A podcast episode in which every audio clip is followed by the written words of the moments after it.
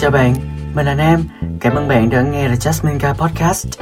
Đây là một kênh podcast về những góc nhìn mới, những kỹ năng học thuật và chia sẻ hành trình theo đuổi những dự án về giáo dục, học tỉnh trong một thế giới ồn ào. Một hành trình dài theo đuổi hoạt động ngoại khóa. Bài viết này được viết vào một ngày trời còn thu bắt đầu sang đông. Dần về cuối năm, tôi lại nghĩ đến những gì xảy ra trong những giai đoạn đầu tiên, chập chững của cuộc đời. Đặc biệt là thời còn làm học sinh cấp 3, lúc tôi nhận thức được nhiều hơn, có nhiều ý chí phát triển, phấn đấu hơn. Những ngày tháng khi tôi còn ngồi trên ghế nhà trường, tôi đã dần chạy theo các hoạt động bên ngoài. Lúc ấy, tôi cũng chưa biết đến cụm hoạt động ngoại khóa. Tôi yêu thích tiếng Anh và có một niềm đam mê cực kỳ mãnh liệt với tiếng Anh, đặc biệt là ở phần nói. Tôi yêu việc trình bày ý tưởng của mình bằng tiếng Anh, vì thế tôi được chọn vào đội tuyển ở trường từ những năm tiểu học kéo dài đến cấp 3.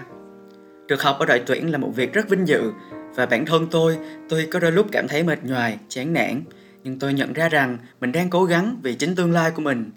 Cuối cùng, đó là một cuộc hành trình hạnh phúc và xứng đáng.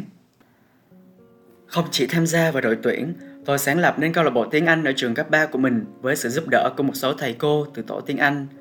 Những buổi sinh hoạt được lập nên tại hội trường với micro, loa và đó cũng là lần đầu tiên tôi biết làm bản trình chiếu bằng PowerPoint cho một sự kiện của câu lạc bộ, biết học cách thiết kế và truyền thông. Tôi trở thành chủ tịch của câu lạc bộ tiếng Anh ở trường, là người giữ vị trí đó suốt 3 năm trời.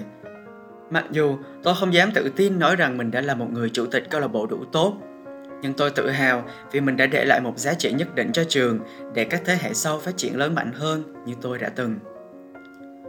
Cứ mỗi lần đến dịp cuối năm, trường tôi sẽ tổ chức một sự kiện rất lớn từ tổ tiếng Anh gọi là Get Together để chúc mừng năm mới, bước sang năm cũ và là dịp để cả trường ngồi gần lại với nhau để cùng tận hưởng một đêm tuyệt vời. Tuy nó không phải là prom, tiệc khiêu vũ hay tiệc cuối năm, nhưng nó cũng là một đêm sự kiện đặc biệt. Trong đầu tôi tràn đầy những ý tưởng mới về đêm đó, khao khát được thực hiện hóa ý tưởng của mình. Và rồi, với sự giúp đỡ của thầy cô, tôi trở thành người lên chi tiết chương trình, điều hành tất cả các tiết mục, luân phiên nhau trong tổng thể đêm gala đó. Và đồng thời cũng trở thành MC, người dẫn chương trình. Nói đúng hơn, tôi đã dành hết tâm huyết của mình cho dịp Get Together.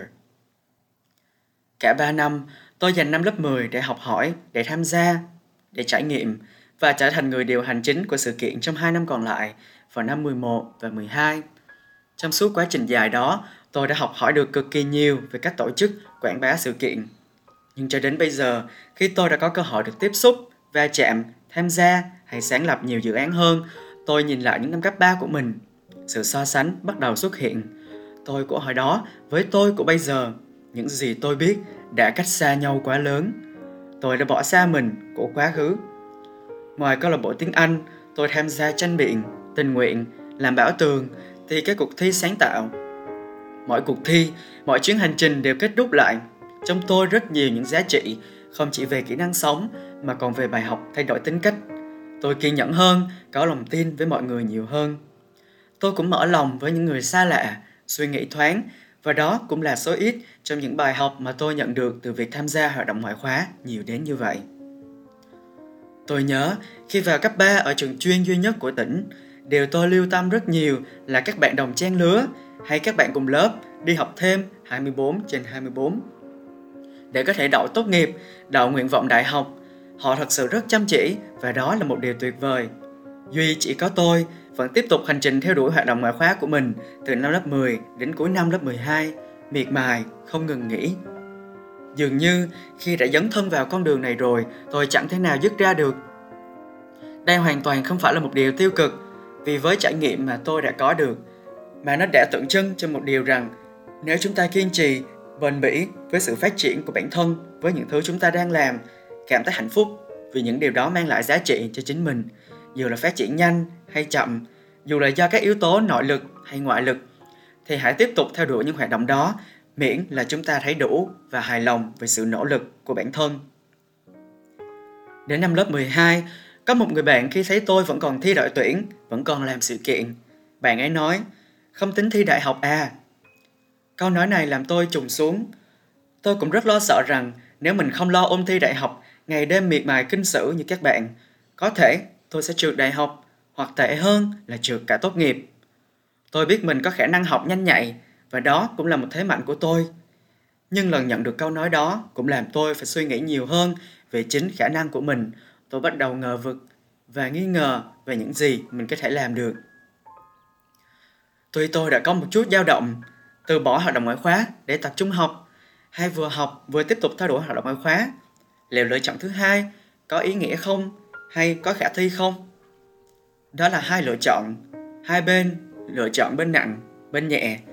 Nhưng rồi tôi vẫn quyết định đánh liều, tôi tin vào chính mình, tin vào những dự án mà tôi theo đuổi. Và rồi tôi cũng được vào trường đại học danh giá, mơ ước của mình với một số điểm thi tốt nghiệp rất đáng tự hào, với điểm toán, tiếng Anh và ngữ văn đều gần hoặc là trên 8 điểm.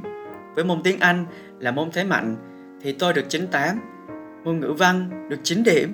Đây là một con điểm rất là bất ngờ với tất cả các thầy cô cũng như là bạn bè ở trường. Vì khi học ở trường, tôi chưa bao giờ được môn ngữ văn trên 8 phẩy điểm trung bình môn. Một điều để lý giải cho việc tại sao khi thi tốt nghiệp, tôi lại được 9 điểm môn ngữ văn, trong khi tôi chưa từng được trên 8 điểm phải trung bình môn ngữ văn khi học tại trường cấp 3 là vì khi gần đến lúc thi tốt nghiệp, tôi học được rất nhiều thứ trong một khoảng thời gian rất ngắn. Tức là tôi nhận ra rằng mình đã làm sai chỗ nào và mình khắc phục điểm đó như thế nào. Vì vậy, khi áp dụng được tất cả những bài học đó vào kỳ thi tốt nghiệp của mình ở môn ngữ văn, tôi đã giành được công điểm chính đáng tự hào và đồng thời, điểm 8 của tôi cũng là 7.8 đây là một con số có thể nói là ấn tượng với khả năng học toán của tôi và đối với chính bản thân tôi cũng như các thầy cô. Khi đạt được tất cả mọi thứ như thời điểm hiện tại, trong lòng tôi cảm thấy rất bình yên. Cứ như mọi sự ngờ vực, xem thường khi trước đều đã tan biến đi đâu từ lúc nào không hay. Tôi viết bài viết này để mong rằng bạn đọc của tôi và thính giả của tôi, nếu ai cũng đang trên cuộc hành trình không ngừng học tập, phấn đấu phát triển bản thân theo đuổi các dự án cũng sẽ cảm thấy một sự đồng cảm rằng ở ngoài kia cũng có rất nhiều người cùng chí hướng với bạn rằng bạn không bao giờ đơn độc hãy tiếp tục cố gắng với những điều bạn mơ ước Cảm ơn bạn đã dành thời gian chú ý lắng nghe đến podcast này. Chúc bạn sẽ luôn hạnh phúc với các quyết định của mình trong tương lai. At the end of the tunnel, one will see himself standing there, the Jasmine guy.